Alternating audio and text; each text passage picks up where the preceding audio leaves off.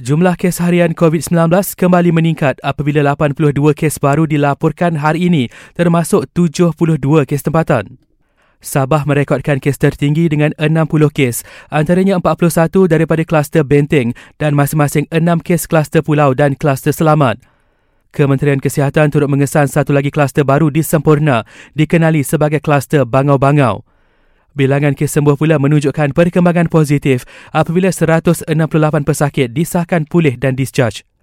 Sementara itu, wanita yang memakai tag merah jambu di sebuah restoran popular di Temerloh baru-baru ini bukan pesakit COVID-19 atau sedang jalani kuarantin. Jabatan Kesihatan Pahang berkata wanita itu sebenarnya adalah bekas pesakit hospital di Temerloh dan pemakaian gelang itu adalah amalan biasa di ward. Dalam pada itu, pengundi yang positif COVID-19 tidak dibenarkan mengundi pada pilihan raya negeri Sabah Sabtu ini. Namun mereka yang bergejala akan disediakan tempat khas untuk berbuat demikian, manakala mereka yang dikuarantin pula perlu mendapatkan permohonan daripada pejabat kesihatan daerah.